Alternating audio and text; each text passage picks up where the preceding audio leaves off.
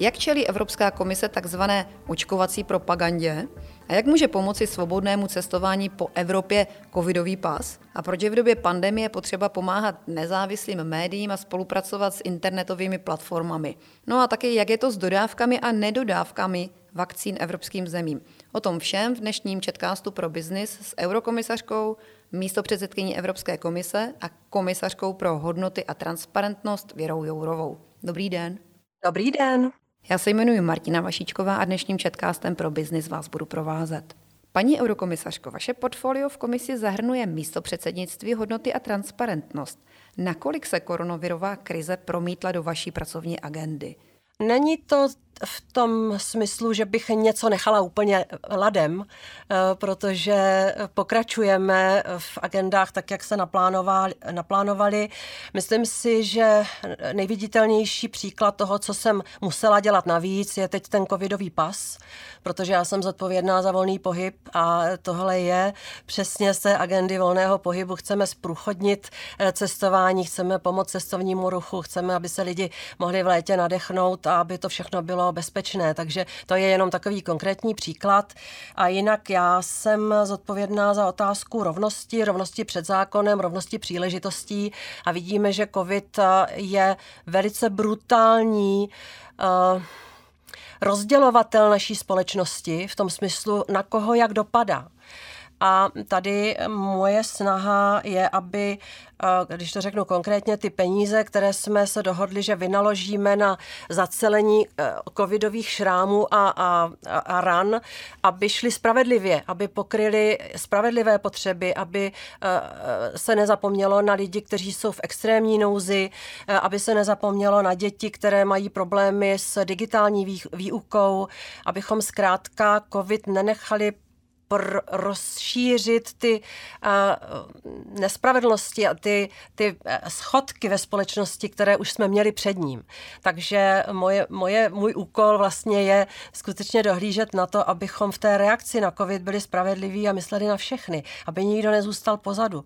Protože třeba u toho digitálu, uh, tam už jsme viděli před COVIDem, že určitá část společnosti uh, dá se říct, pokulhávala, že, že prostě část jde dopředu, digitalizujeme se eh, a část zůstává pozadu a v momentu, kdyby kvůli tomuhle lidi třeba byli zbaveni přístupu k základním službám, ke zdravotní pomoci a tak dále, eh, to by byl skutečně velký průšvih. Takže eh, na tom třeba já pracuju a, a je to zrovna agenda, kterou jsem musela posílit, protože COVID zkrátka přináší daleko větší nebezpečí pro některé vrstvy obyvatel.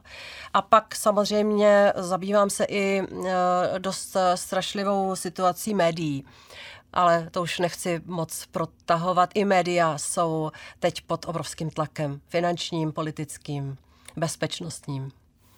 No, zrovna tohle by nás mohlo zajímat. Co v této oblasti děláte? Týká se to určitě i boje s dezinformacemi tradiční média mi říkají, ať je tak úplně nezneužívám pro boje s dezinformacemi, že je jakoby instrumentalizuju. Nevím, jak to říct česky, ale v zásadě my jsme i uvolnili poměrně velké peníze, abychom pomohli médiím. Budou tam dotace, budou tam půjčky, eh, budeme se snažit pomoct tomu tradičnímu mediálnímu sektoru, aby se taky digitalizoval, aby nezůstal v tom minulém století a velice tlačím na uh, velké eh, firmy technologické, jako je Google, aby uh, platili médiím za jejich práci, protože spousta Eh, práce eh, novinářů se objevuje eh, na sítích bez toho, že by byla zaplacena. A to platí třeba pro ověřování faktů, pro přinášení objektivních informací. My chceme, aby velké technologické firmy vzali v úvahu, že Eh, by, že nesmí být prostě tou, tou dálnicí nenávisti a, a lži, ale že by jim proti tomu mohla pomoct nezávislá objektivní média, ale být za to zaplacená. Takže on je to takový jako velký seznam věcí, které dělám. Eh, samozřejmě bezpečnost novinářů, eh, budu dávat doporučení státům, aby dávali větší důraz na řešení eh, různých eh, oznámení novinářů, že jim je vyhrožováno. Víme, že novinář Jan Kuciak na Slovensku byl přesně tímhle případem. Bylo mu vyhrožováno, byla, byly na to důkazy, policie nekonala a za několik měsíců byl Jan Kuciak brutálně zavražděn. Takže je tam strašná spousta práce.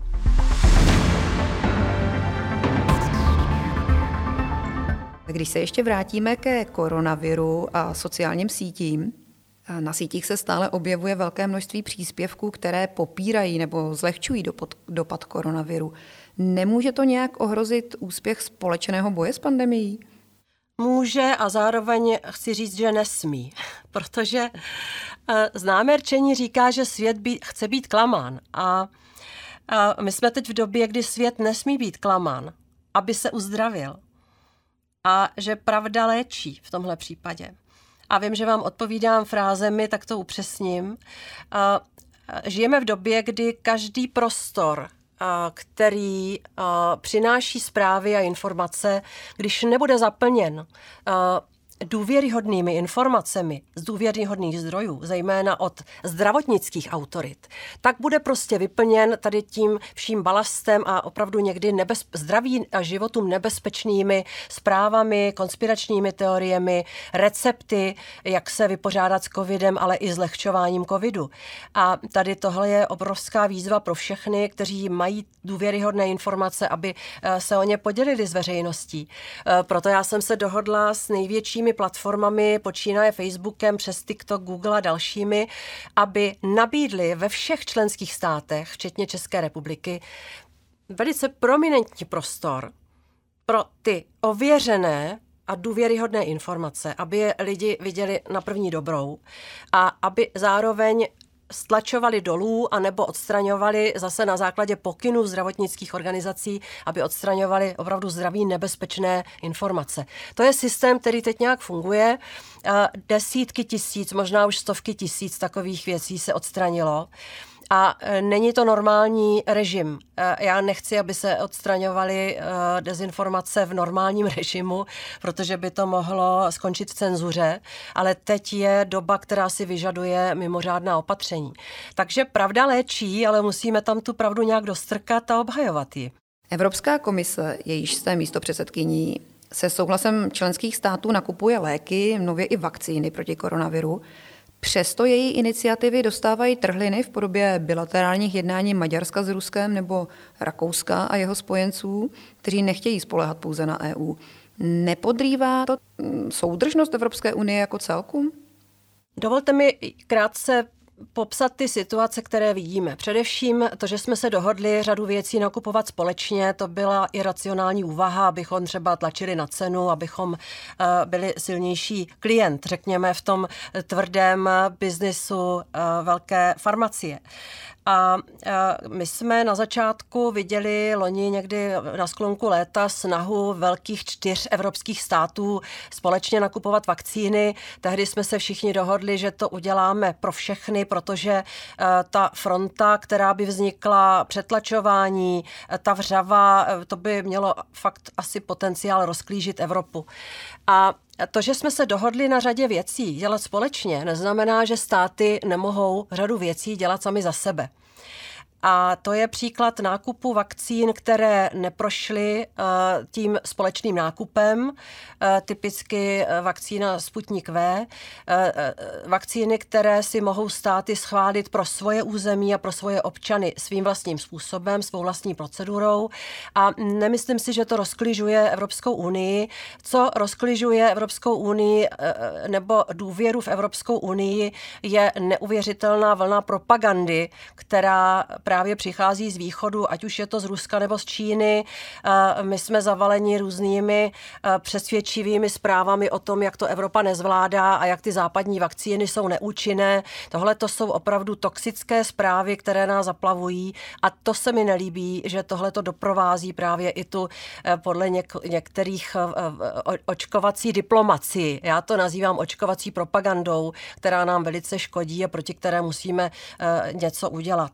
Takže týče vakcíny z východu, proč ne, pokud si to státy vezmou na zodpovědnost, ale nelíbí se mi být zároveň v tom klubu unijním, kde si pomáháme a kde přichází, řekněme, pomoc ze západu, ale klaníme se východu. To mi velice vadí. A co nákup vakcín? Proč se zpomalují dodávky vakcín? Byla chyba nebo nebyla chyba na straně komise, že nevyjednala správné podmínky s výrobci? A ještě takovou podotázku, co je důležitější, cena nebo rychlost dodávek? Když si objednáte něco od někoho a ten někdo vám to nedodá, tak vás to taky naštve, že vy budete ta vina. a já, já se tomu nechci smát, ale eh, to obvinování komise, že něco udělala špatně, samozřejmě, že jsme všechno neudělali dobře, ale eh, v otázce nedodávek podle smluv se bavíme o firmě AstraZeneca, která uzavřela smlouvu na něco, co zřejmě už věděla, že nebude moci plnit. A jde o životy a zdraví lidí. Takže já to mám za zlé především eh, firmě AstraZeneca, která to i na začátku dost arrogantně komunikovala. Eh, šéf eh, Astry říkal, že to máte jako když se prořezávají zuby, taky to na začátku bolí. No, tak to jsou fakt smutné argumenty, které nám, nám k ničemu nepomůžou. Takže jedna firma ze tří zatím nás tedy zklamala, budeme nebo zvažujeme právní kroky. A my jsme nemohli udělat nic jiného, než vsadit to na ty domělé vítěze, protože my jsme nasmlouvali ty vakcíny v době, kdy nebyly ještě uznány jako vhodné k aplikaci. My jsme dokonce ještě o krok dřív, někdy v polovině loňského roku, dali přes 2 miliardy eur na vývoj těch vakcín. Zase byl to pohyb na slepo. My jsme samozřejmě nevěděli, kdo bude ten vítěz. My jsme to museli uh, rozprostřít přes, přes několik různých uh, projektů uh, a doufali jsme, že to budou ti vítězové. A uh, pokud někdo pracoval ve veřejné správě, což je i komise, tak ví, že riskovat s veřejnými prostředky se prakticky nesmí. A my jsme šli do toho rizika. A tím, že jsme takhle masivně podpořili výzkum a že jsme i podpořili e, výrobu, zrovna AstraZeneca dostala peníze dopředu, tak o to je to větší e, zklamání, že vlastně potom, když má dodat, tak nedodává a jsou z toho problémy ve všech členských zemích. A já si nechci mít ruce, já to jenom chci uvést na pravou míru, kdo měl co udělat. My jsme měli nasmlouvat a měli jsme opravdu, myslím, legitimní očekávání na místě, že bude plněno. No a co je víc, jestli cena nebo dodávky, ono to souvisí, protože eh, Evropská unie je největší klient tady těch farmafirem. 450 eh, milionů obyvatel, my jsme nasmlouvali 2,3 miliardy dávek což je opravdu největší eh, balík a proto jsme mohli eh, taky tlačit na cenu, tak aby eh, samozřejmě podle zákona trhu čím více se objedná, tím nižší by měla být cena. A ta cena hrála taky roli pro členské státy, protože to jsou peníze států. Státy si to kupují a proto taky dneska vidíme, že ta AstraZeneca tím, že byla nejlevnější, takže byla nejpříznivější pro některé státy a dneska právě u těchto států řešíme, abychom ty výpadky výpadky AstraZeneca a jak si vyplnili nabídkou Pfizeru, BioNTechu, že nějakým způsobem ten schodek vykryje. A komise v tom dělá strašně moc. My, my máme dané pravomoci. Naši kritici, kteří říkají, že máme dělat jenom do putíku to, co nám dávají smlouvy za kompetence, ti by teď měli mlčet, protože my děláme spoustu věcí, které bychom vůbec dělat nemuseli, neměli, ale je to životně důležité. Například eh, teď eh, opravdu aktivně hledáme eh, kapacity k dokončování té čtvrté schválené vakcíny Johnson Johnson, protože je známo, že pro dokončení se má ta vakcína převážet do Spojených států, které zakazují vývoz. Takže my tohle musíme všechno pořešit v Evropě a je to opravdu činnost komise mých kolegů, kteří dnem i nocí dneska už uh, jednají s výrobci, jednají s těmi, kteří mají možné kapacity, které by na to mohli využít. Jednáme o bezproblémovém dodávání celého toho řetězce ingrediencí které dost často jdou i z, z prostor mimo Evropy. Takže je zatím obrovský kus práce.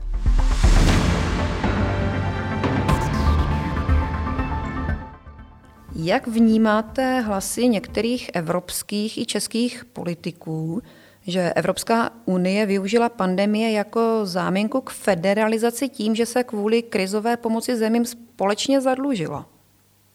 Vůbec ani na vteřinu jsem se nesetkala s ničím takovým, že bychom to aspoň v komisi nějakým způsobem v zátilku měli jako cíl. cíl tohoto balíku je, aby pomohl co nejdřív eh, dostat se z té ekonomické krize, která je eh, vlastně způsobena covidem. A ta prognóza, pokud tyhle peníze investujeme dobře, je, že bychom se v roce 2023 mohli vrátit na trajektorii nějakého stabilního pomalého růstu. A investovat dobře je dost klíčové, eh, klíčové sousloví.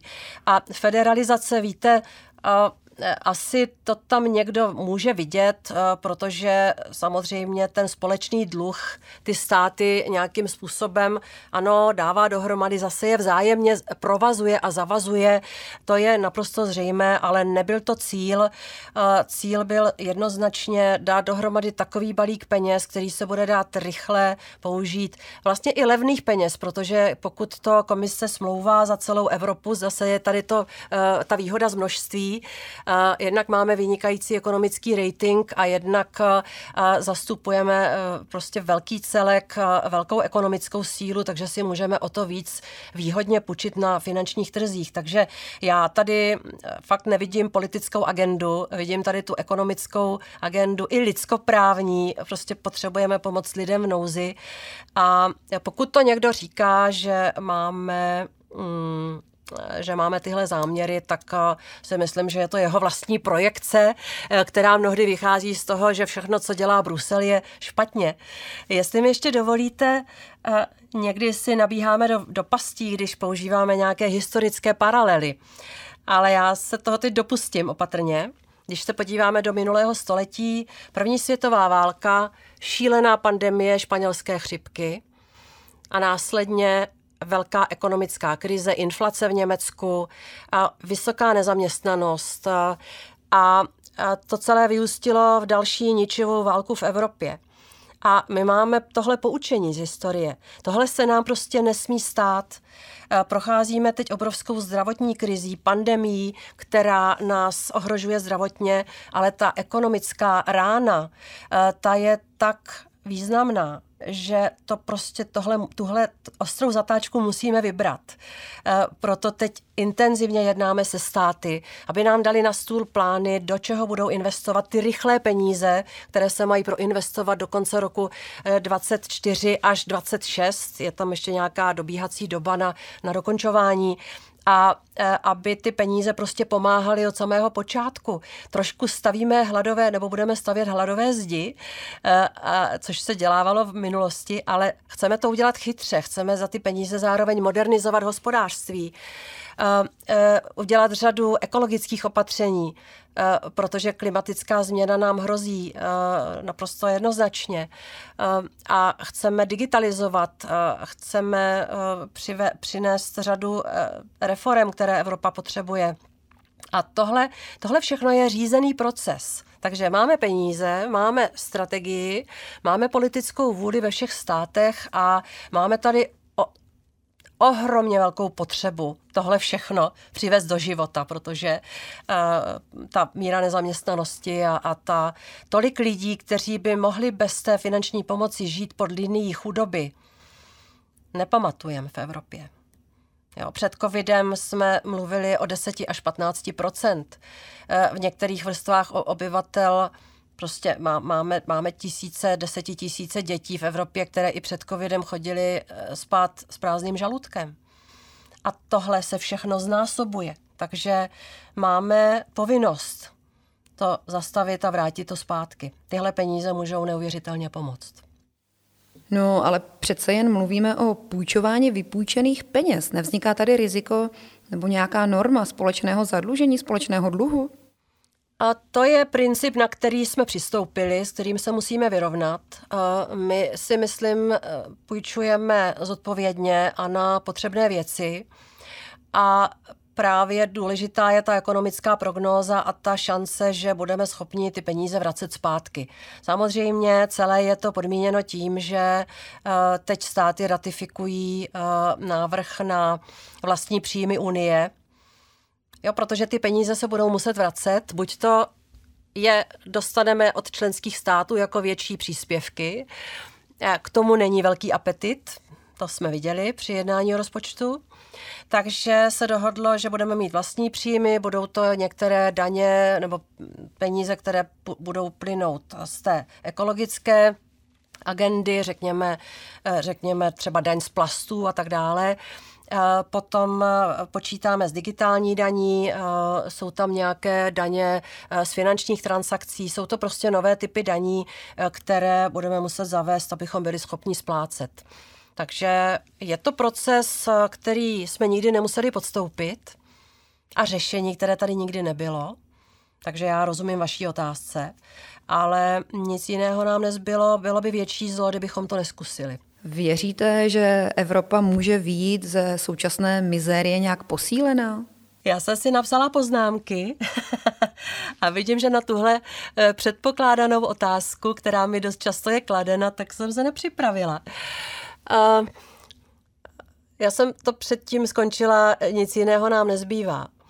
A já vám tu odpověď začnu tím tež. A myslím si, že pokud vyjdeme zdravotně dobře, a samozřejmě, že dobře i s tím vědomím, že budeme mít mnoho tisíc obětí covidu, které jsme nedokázali zachránit. A říkám jsme, ale jak říkal Churchill během války o Británii, nikdy v historii tolik životů nezáviselo na, tolika málo, na tak málo lidech. Myslím, že jsme teď v té situaci, takže zároveň chci, chci poděkovat za práci zdravotníků a všech lidí, kteří jsou v té první linii. A myslím si, že tahle krize nás může paradoxně posílit. A když to řeknu pragmaticky, Ekonomická krize, kterou chceme řešit modernizací hospodářství a digitalizací a investicemi do těch správných věcí, to může Evropu posunout dost dopředu i v globálním měřítku. Jenom když vezmu digitalizaci, tam máme obrovský schodek, eh, zavostáváme za, za Amerikou i za Čínou. Eh, je to něco, co bychom museli řešit stejně. A teď máme šanci eh, do toho vstoupit daleko razantněji a použít ty, ty, ty nasmlouvané peníze na, na opravdu zásadní projekty, které, které, které nás mohou v globálním rozměru posunout nahoru ale ať nejsem zas tak pragmatická a, a, a finančně zaměřená, a myslím, že už jsem to taky říkala v tomhle rozhovoru, že v nouzi poznáš přítele a v krizi se odhalují charaktery. My z té krize taky výjdeme posíleni o znovou znalost a pochopení toho, kdo jsme, jak jsme se zachovali. A já z toho mám zatím pocit, že Evropa více-méně je kontinent nebo uskupení států, které eh, funguje na principu solidarity a vzájemné pomoci a vzájemné výhodnosti, protože jsme si vzájemně výhodní. Někdy se říká, že západ doplácí na východ, někdy východ to teď říká o západu, ne, nemluvím o severu, jihu. A tohle tady bylo před covidem. A teď budeme mít nové povědomí o nás samých. Myslím si, že i to nás může posílit, abychom třeba do budoucna si dávali větší pozor a, a dělali některé politiky, které nás spíš budou uh, udržovat v hromadě, než aby nás rozklížovali. A zároveň zase z mého ranku myslím si, že ta hm, propagandistická vlna a ty tlaky zvenčí na Evropu to je taky něco, co nás může spíš posílit, probudit, a nastavit nebo dát tomu potřebnou pozornost a být daleko otužilejší a A já nemám české slovo, no to jste mě dostali, rezilient. Jak se tomu říká?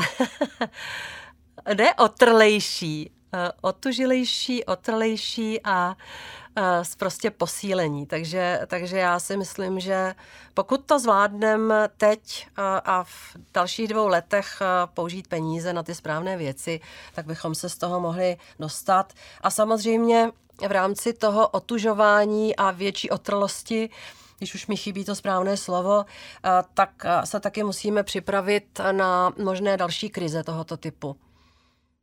Covid nás zaskočil. My jsme neměli sklady plné roušek a, a injekčních stříkaček a respirátorů a dýchacích přístrojů a tak dále. A myslím si, že pro další případnou zdravotní krizi budeme lépe připraveni, protože na to teď e, chystáme v Evropské unii různé struktury i, i finanční krytí, takže mm, bude to i velké poučení pro případné další krize. Paní Jurová, děkuji moc za rozhovor. Přece jen nechcete říct ještě něco na závěr? Ptali jste se, jak se změnila moje agenda. Eh, no hodně, ale změnil se způsob fungování, málo cestuju a já bych osobně ráda byla daleko víc užitečnější někde v terénu. ale zároveň si říkám, že to, co dělám, snad pomáhá a, a že to snad bude vidět v tom terénu taky. Tak to je spíš taková moje osobní uh, bolest, uh, že toho nemůžu dělat víc. To byla eurokomisařka, místo předsedkyně Evropské komise a komisařka pro hodnoty a transparentnost Věra Jourová. Paní Jourová, děkuji za rozhovor, přeji hodně sil a zdraví v další práci. Hezký den. Hezký den.